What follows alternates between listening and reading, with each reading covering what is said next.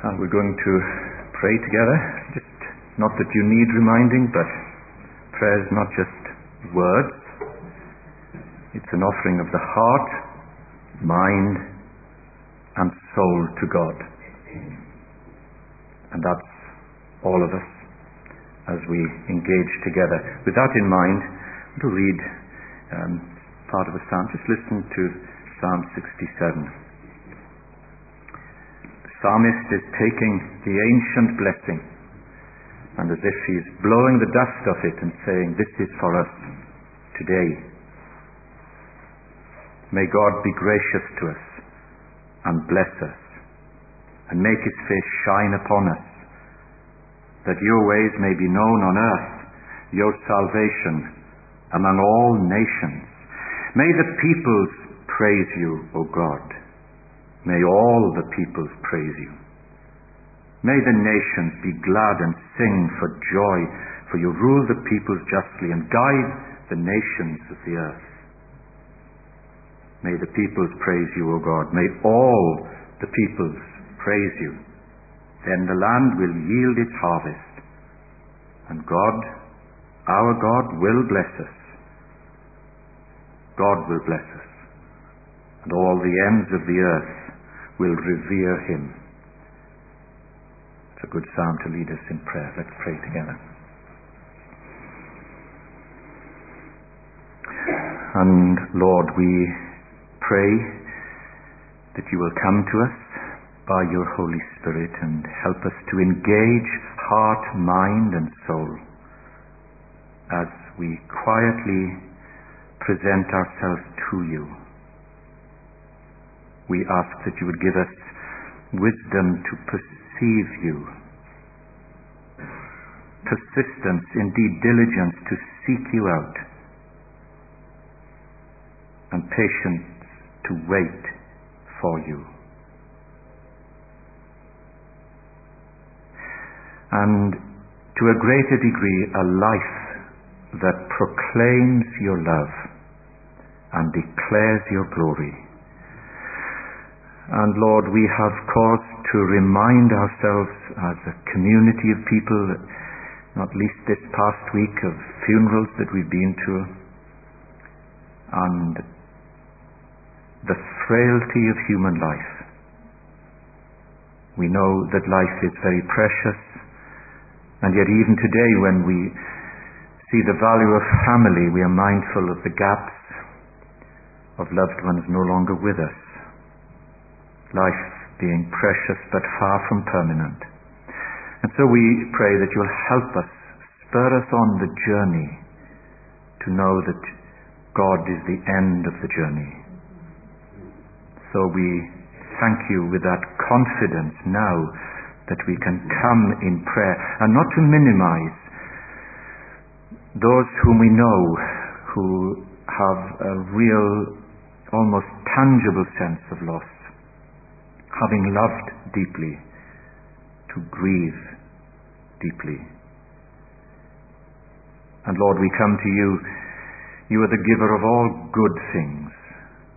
And we celebrate today with a spirit of joy and thanksgiving. Bless your church, the living church of Jesus Christ throughout the world. And today, as we think about our giving and we think of that remarkable uh, country like Rwanda that has experienced such trauma that would beg a belief about man's inhumanity. And yet, out of the ravages of human nature, you continue to build your church.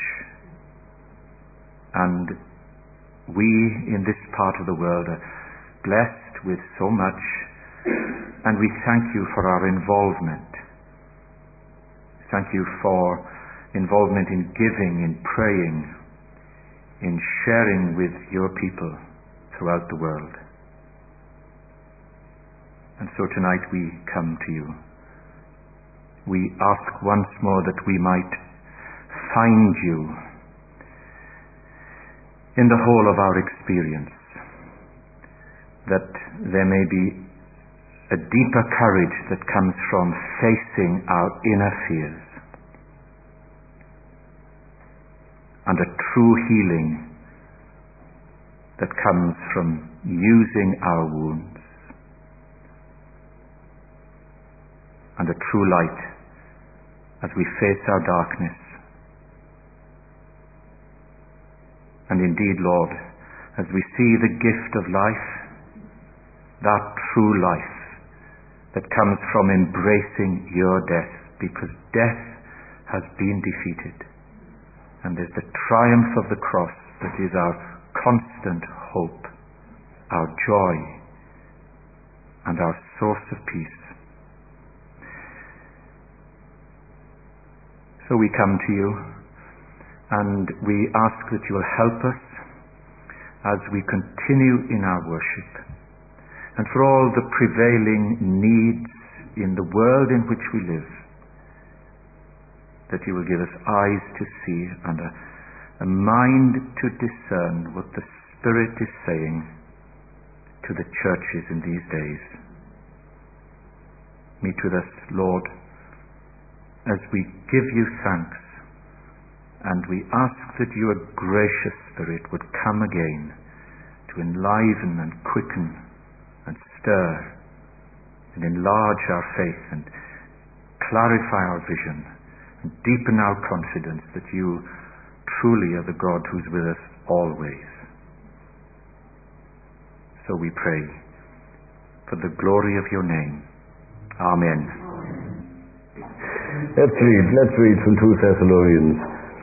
And uh, we'll read from that uh, wonderful description of God's grace to the Thessalonian believers in verse 13 of chapter 2 and then through to the prayer that Paul laid for them at the end of verse 5 of chapter 3. So 2 Thessalonians chapter 2 verse 13. But we ought always to thank God for you, brothers loved by the Lord, because from the beginning God chose you to be saved through the sanctifying work of the Spirit and through belief in the truth. He called you to this through our gospel, that you might share in the glory of our Lord Jesus Christ. So then, brothers, stand firm and hold to the teachings we passed on to you, whether by word of mouth or by letter. May our Lord Jesus Christ Himself and God our Father, who loved us and by His grace gave us eternal encouragement and good hope, encourage your hearts and strengthen you in every good deed and word.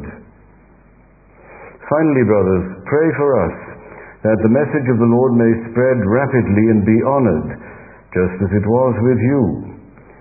And pray that we may be delivered from wicked and evil men, for not everyone has faith.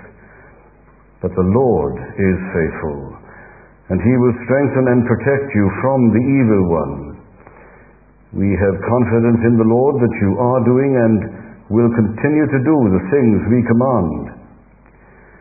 May the Lord direct your hearts into God's love and Christ's perseverance. Well, can I say what a joy it's been to be here today, Sam and me, back in Long Crendon, almost like a second home to us in some ways.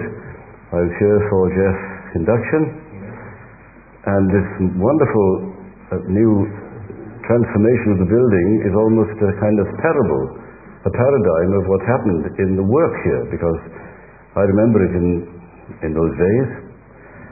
And when I look at the church today and we see something of the way God has blessed you and is blessing you, it's just thrilling and uh, encouraging for us. And we thank God for His goodness and love to you. Pray that there will be even greater days to come. And uh, with that thought in mind, that prayer that Paul uttered at the end of, of the little section, verses 1 to 5 in 2 Thessalonians chapter 3, I think is very apposite and relevant. He prayed, May the Lord direct your hearts into God's love and Christ's perseverance. 200 years ago, Samuel Marsden preached the first gospel sermon in New Zealand he preached at Christmas time in, in, in the North Island, and his text was, Behold, I bring you good tidings of great joy, which will be to all peoples. And he followed the example of the Apostle Paul in, in seeking to bring the gospel to people in, in other parts of the world. In, in Paul's day, of course, New Zealand wouldn't have been known here in the West, but it was uh, in Marsden's day, and he traveled the, the, the seas in order to bring the, the message of salvation to people down there in the southern hemisphere. And he was following Paul's uh, footsteps really in doing that. Although Paul never traveled as far, his journeys were arguably even more dangerous. And uh, nevertheless, he, he had this burning zeal to bring the message of salvation to people, in his case in Asia Minor and in southern Europe, as well as his own countrymen in Israel. So, Paul was an evangelist, but also a church planter. For him, the word of the gospel and the formation of gospel churches, those two things go together. Because God's purpose is to gather a people to him, a covenant people, both in the universal sense and the local sense. So the gospel message is to be seen visibly in church life. And the existence of a Christian church such as this is itself a testimony to people in the neighborhood, and our individual lives are, of course. None of us, of course, is an island, we appreciate that.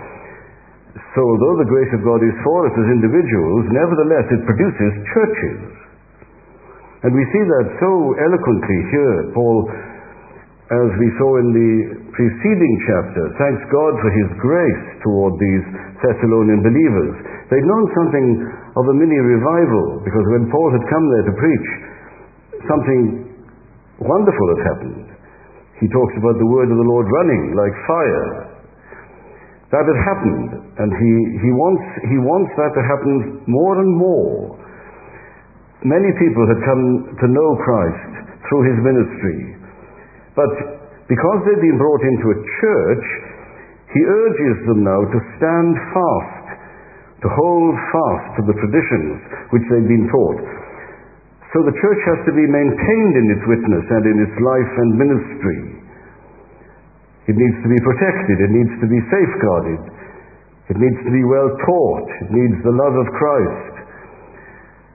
So that Paul has those two concerns the gospel, the church.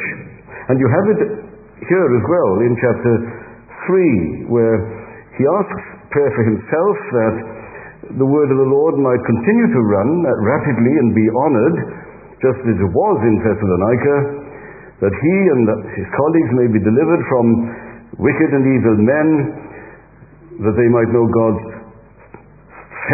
friendship and God's fellowship and God's protection, and that uh, as a result the church will be formed properly in, in a disciplined, ordered way. So in the remaining verses in the chapter, verses 6 to the end, he speaks about church order, church life, church structures, if you like, and the interrelationships within the church. And you see what he's doing.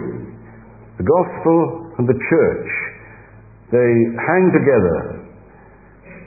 But in order for that to happen, something is critically important and its morale.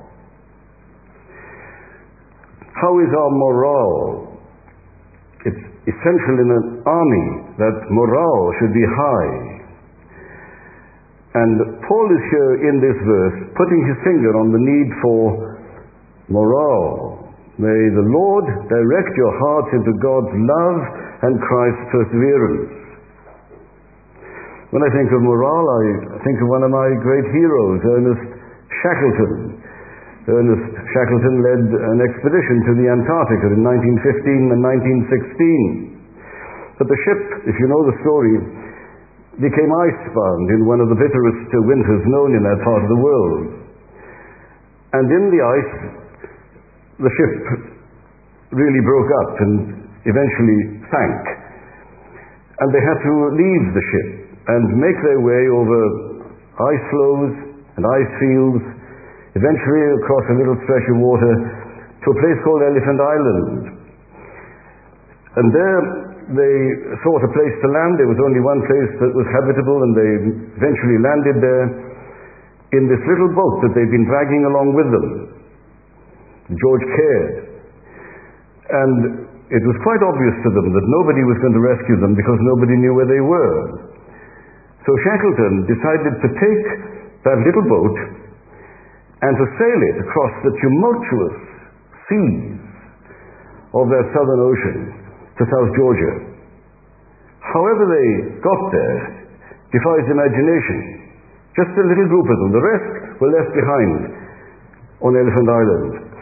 And they made their way across to South Georgia, eventually landed there, and then they had to cross the mountains, snow-capped of course, in order to get to a whaling station to, to look for help.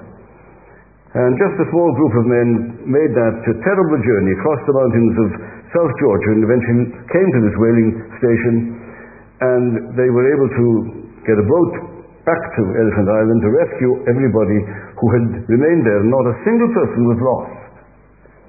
It's one of the great stories of endeavor and, and epic journeying. The essential thing in all of that was morale.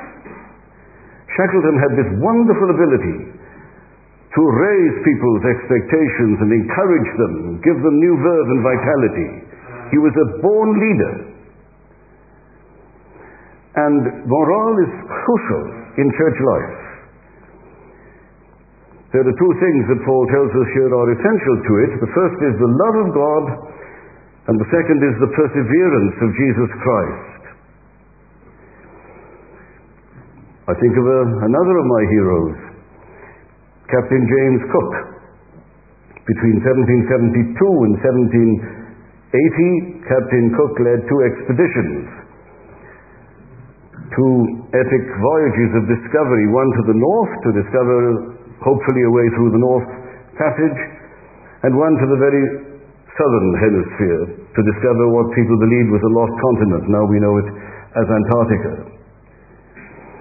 And these two journeys followed the first of his journeys between 1768 and 1771, when he came to New Zealand, circumnavigated New Zealand, did a marvelous job at cartography there, and he found a haven, a place to replenish energy and, and vitality, a place called Queen Charlotte Sound.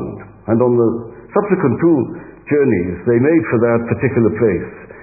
They rested there, they got refreshment there, supplies there, they gained new energy for the ongoing journeys. So in the deep waters of that marvelous place, you can actually see the Southern Alps uh, from, from the Sound. It's a wonderful place today. From the deep waters, or in the deep waters of that wonderful place, they, they were able to find um, rest and refuge and strength and renewal for their further journeying. I think Paul has something like that in mind here. May the Lord direct your hearts into the love of God and into the perseverance of Christ. Like the deep waters of Queen Charlotte Sound, these are two realities that we need to experience more and more. Now, Paul, of course, was here praying that this might happen. He could not achieve this himself. This was not something that he could do by manipulation or by, by teaching. Though he did teach and he did instruct and he did counsel. But something more is needed. May the Lord, the Lord, he wanted the Lord to do this. And so he prays that the Lord might do it. These two realities must be the greatest need of the Christian church today and always in its ongoing history. To know more and more the love of God, more and more the perseverance of Jesus Christ. Just think of the love of God for a moment or two. Think of it as the great fountainhead of our salvation. At first, when we become Christians, we are rightly, I think, taken up with the blessings of salvation, forgiveness of our sins, peace with God, the robes of righteousness, the feast, and so on. Later, we begin to think more and more of the love, the powerful, invincible love of God the Father, God the Son, and God the Holy Spirit that brought this to us. The outflowing, overflowing, undiminished love of God. There is nothing to compare with it. The Apostle John speaks about its nature. He says, In this is love. Now, if you were to be asked to define the love of God, what would you say?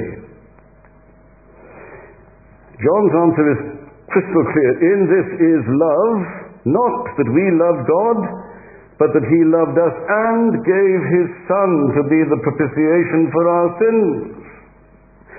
That's the love of God. That's where we see the love of God.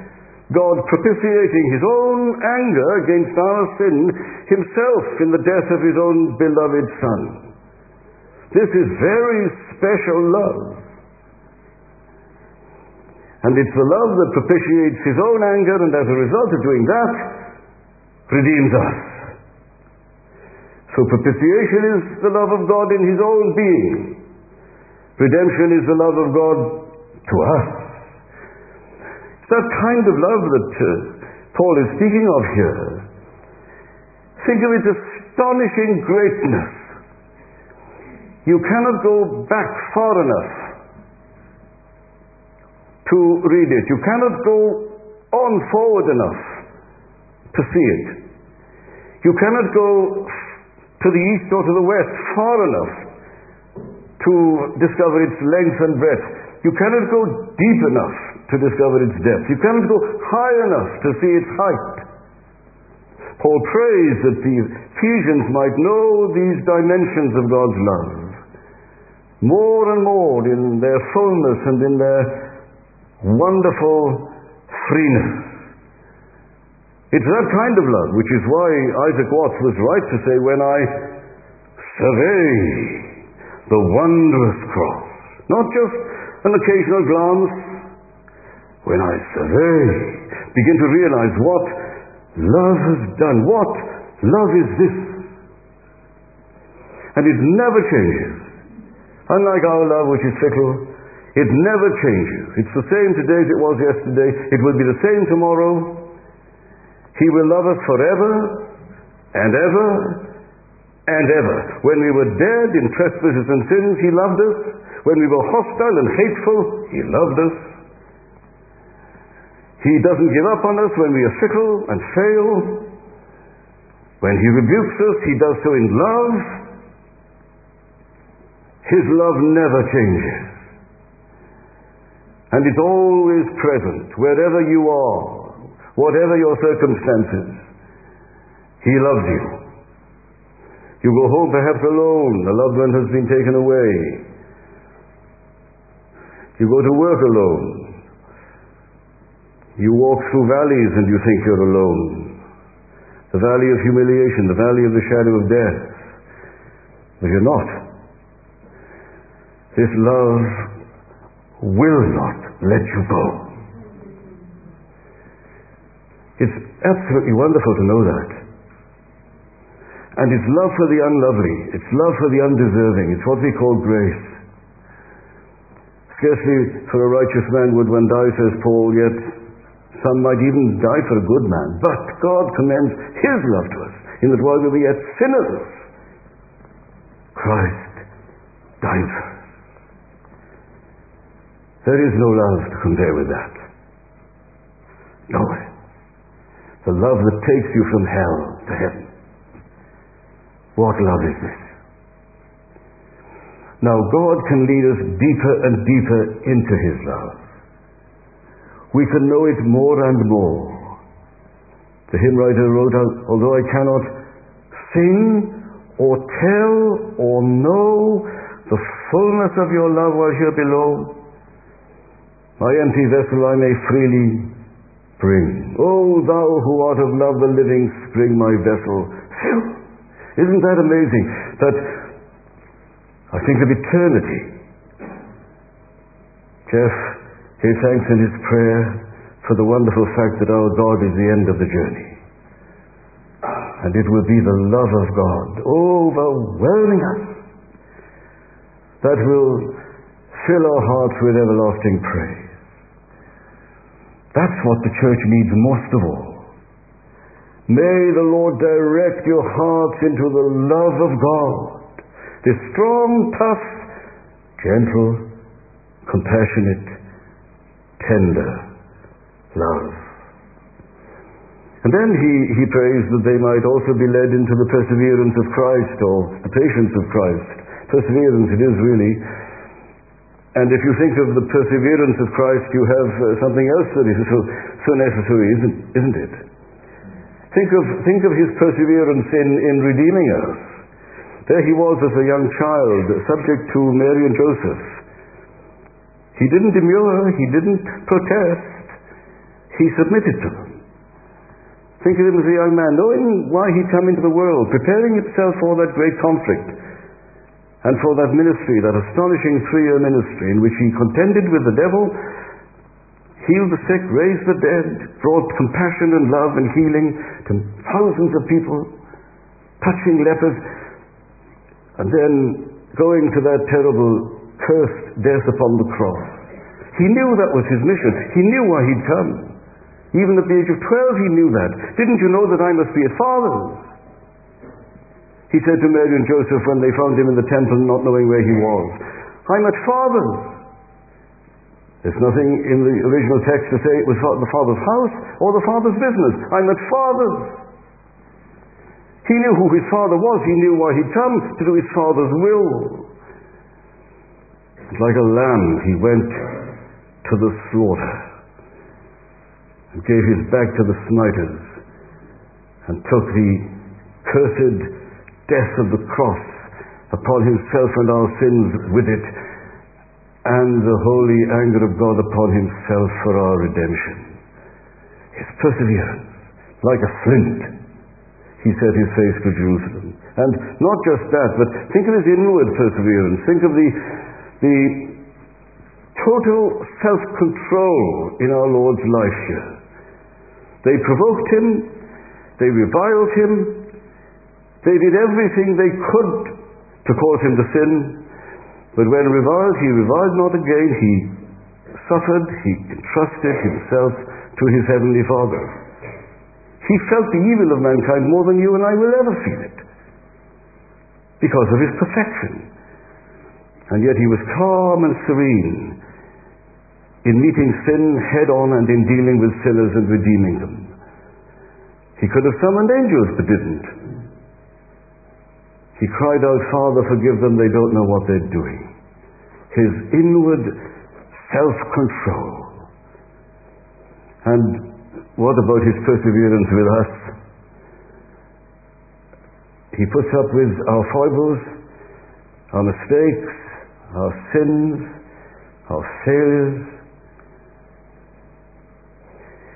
when we wouldn't come to Him and didn't come to Him, He didn't disown us. We've rejected Him perhaps since, even fallen away from our first confession of faith. Has He written us off? Maybe we've even denied Him, certainly distrusted Him, forgotten Him many times. But He perseveres with us. We can only persevere ourselves because of His perseverance with us. And so He goes on and on, determined to bring us to glory. This is the kind of perseverance that Paul wants believers to have, the perseverance of Christ. And we can know it more and more, its depth, its wonder, its splendor. So here is the place where we find new resources, new energy, new supplies of grace to help us. Whether in conflict, whether in danger, whether in loneliness, whether in bereavement, whether in sickness, whatever. The love of God, the perseverance of Jesus Christ. And what I love about that, that story of Captain Cook and Queen Charlotte's Sound is that they went there not only to, to find the refreshment and renewal and resources from that area. But they discovered that living there for a short time, they weren't there very long, the atmosphere of that place got into them. They breathed that fresh air in. They enjoyed their environment. They found that the very things that they were entering into were entering into them. And there's a wonderful way in which this also happens to us. As we enter into the love of God and into the perseverance of Christ, so these two realities enter us. The love of God becomes what Jonathan Edwards called an affection, a settled disposition. It's a way of living, it's a way of thinking, it's a way of behaving. It's what the Christian now is. And we cease to be busy bodies and we become busy. We cease criticizing and we begin to support and, be, and, and, and, and encourage each other. It strengthens us, inspires us, enlivens us, renews us, invigorates us, constrains us, drives us galvanizes us for action, gives us holy desires, new energy, new power, new vitality, new hope. New desire that God might be glorified. And the perseverance of Christ, well, that enables us to go on going on. I recently had a letter from a dear brother, a pastor now locked into a body that doesn't work. His mind is sharp as a razor, but his body just doesn't work. And he wrote me this letter, a lovely letter. And at the end he said, Keep on going on. Could I recommend a book at this point? Jim Packer has written a lovely little book, recently published, about the Christian in retirement, the Christian towards the end of, of working life finishing our course with joy, he calls it. And uh, the point he's making in the book is so long as we have our faculties and are with it, there is still thing, there are still things for us to do. There, there is still service. There are still people to love. There is still ministry to perform. There are still functions in the church that need to be attended to. We still have a ministry. It's a very helpful little book. It may be that sometimes we have to endure pain and hardship and live with it. Disappointment, loneliness, anxiety. Well, the Lord will enable us to persevere. Maybe we need to forbear with people and forgive each other and trust each other more and hope in God more. Well, the Lord will enable us to persevere. With vision ever clear, says one of our hymns. With vision ever clear, with love to persevere, with grace to persevere. O Lord, provide me. Morale, crucial, crucial in church life. And the place to regain morale, the place to have morale, the place to seek renewed commitment to Lord, Lord's cause and the Lord's work is in prayer. Which is why Paul prayed, May the Lord direct your hearts into the love of God and into the perseverance of Jesus Christ. And I can't think of a better thing for a church to pray for than that. Well, let's pray. Father, it's so wonderful that you have loved us everlastingly, long before we were even born. That you love us today despite our weaknesses. That you will love us forever in Christ. And that this love has come to us through the Holy Spirit, shed abroad in our hearts by the Holy Spirit. It's wonderful that our Lord Jesus set his face like a flint to Jerusalem and finished the work you gave him to do. And we pray that we may know more and more of your love, more and more of that perseverance in our lives as individuals and as a church. So that people around us, our friends, our colleagues, our neighbors, people in the vicinity may realize that the realities of God's love and God's grace and the perseverance of Jesus Christ are actually seen here in our lives, visibly, so that we are a letter from God written by the Holy Spirit, and people can read it, and people can see beyond us to the one who inspires every virtue, every grace. You are a gracious God, and you give what you command. And we pray that you will grant us more and more of these two blessings, more and more of yourself, Lord. More and more of yourself is what we need. And we pray that you will come to us in new ways, refreshing ways. And may the world around us come to know Jesus Christ as Lord and Savior. We pray in His name. Amen. Let's say the grace together. The grace of our Lord Jesus Christ and the love of God and the fellowship of the Holy Spirit be with us all evermore. Amen.